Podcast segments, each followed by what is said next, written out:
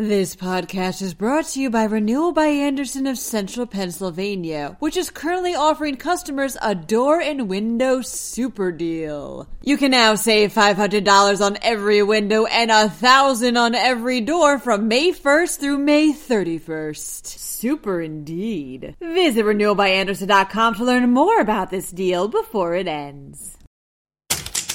Mail-in ballots will be counted if they come in late, but they'll be kept separate just in case there's a court battle. Meanwhile, Philadelphia's city council approves a ban on the use of tear gas against protesters. Duquesne University suspends Greek life after multiple covid nineteen violations, and the University of Pittsburgh just became the place to study the work of Pulitzer Prize-winning playwright August Wilson.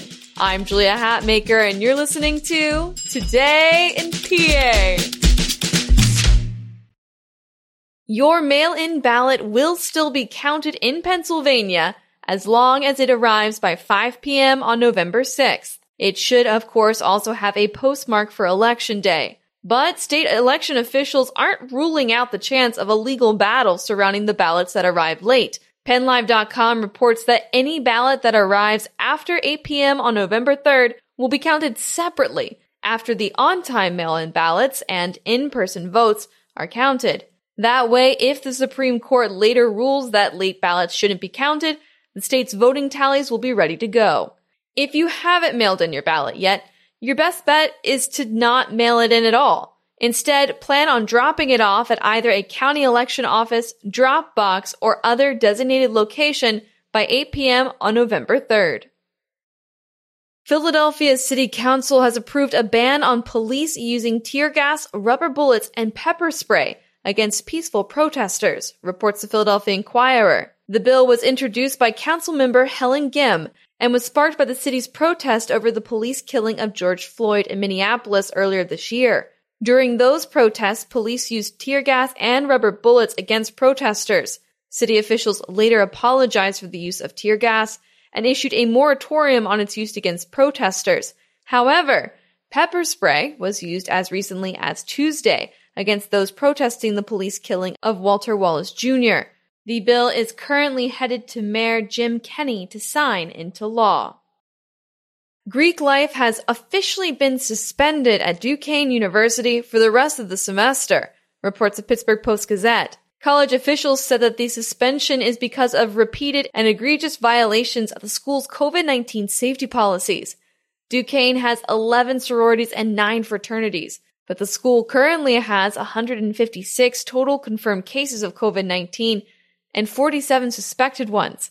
seventy-seven students are currently in isolation because of the virus.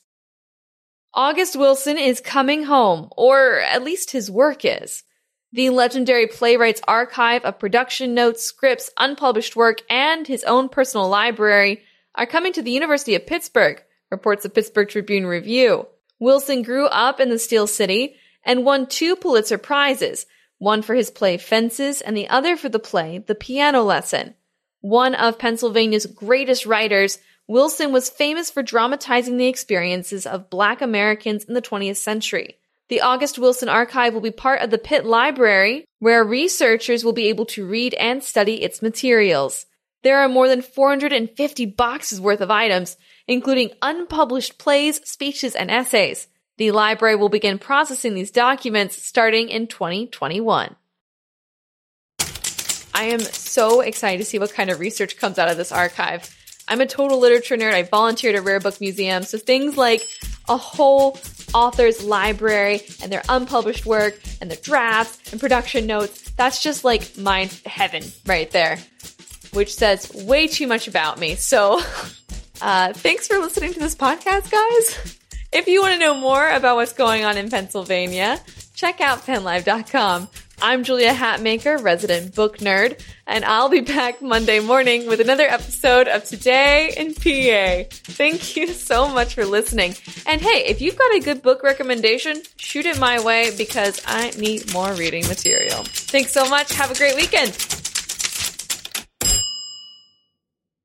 This podcast is brought to you by Renewal by Andersen of Central Pennsylvania, which is currently offering customers a door and window super deal. You can now save five hundred dollars on every window and one thousand dollars on every door from May first through May thirty-first. Super indeed. Visit Renewal by Andersen dot com to learn more about this deal before it ends.